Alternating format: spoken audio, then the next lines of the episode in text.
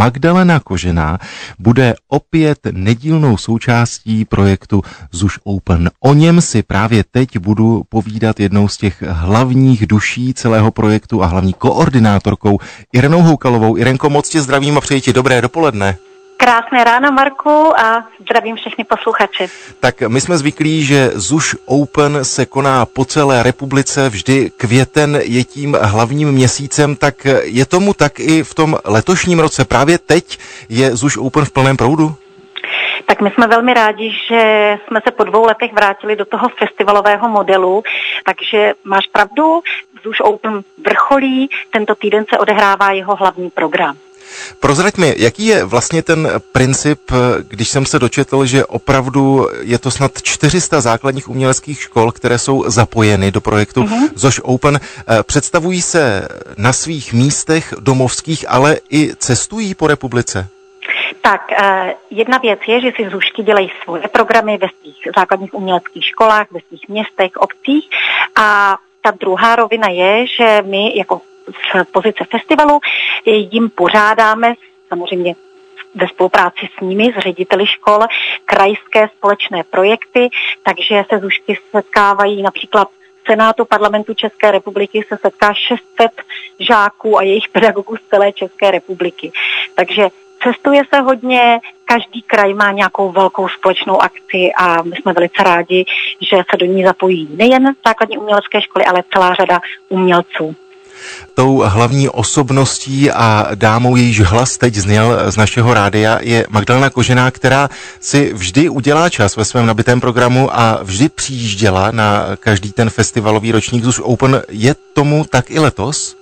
Je tomu tak, já právě se těším, protože za pár minut eh, vyrazím přímo s pěvkyní do Ústeckého kraje, kde se podíváme do základní umělecké školy v Litoměřicích, kde vlastně ta cesta Magdalenina eh, bude zahájena takovou zahradní slavností. Máme velkou radost, že se eh, do toho programu nezapojí jenom základní umělecké školy, ale také děti z dětského domova, ze speciálních škol.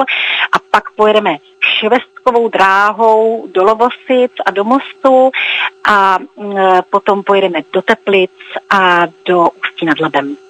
Eh, prozrať mi ještě jednu věc. Dočetl jsem se o tom, že ZUŠ Open i pomáhá. Tak jakým uh-huh. způsobem? Eh, tak my reflektujeme takovou tu dlouhodobou činnost základních uměleckých škol i právě ve prospěch bližních, protože Zušky pořádají celou řadu uměleckých eh, projektů pro domovy seniorů, dětské domovy či pro potřebné. A festival si toto moto dal opravdu za své a naplňuje ho podstatou, že spolupracuje s Charitou České republiky, se Združením Neratov, kde děláme už eh, několik let celodenní krásnou uměleckou produkci. Eh, snažíme se pomáhat také příchozím Ukrajincům a tak to samozřejmě prostřednictvím uměleckých projektů, protože vstupné všude na už je zdarma, tak diváci, posluchači mohou dobrovolně přispívat, ale také do programu již některé ukrajinské žáky zapojujeme.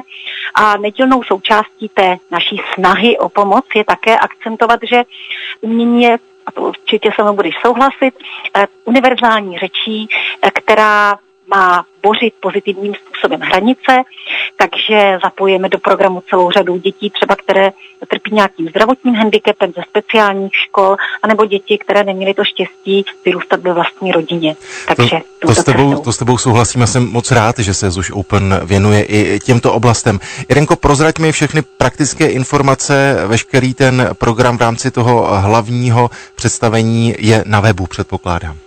Je to tak, eh, posluchači se mohou podívat na www.zusopen.cz a já srdečně všechny zvu právě na nadcházející víkend do Senátu parlamentu České republiky anebo například do Neratova či na jiná místa, kde skutečně eh, ten víkend, který nás čeká, bude nabitý uměleckými produkcemi napříč Českou republikou.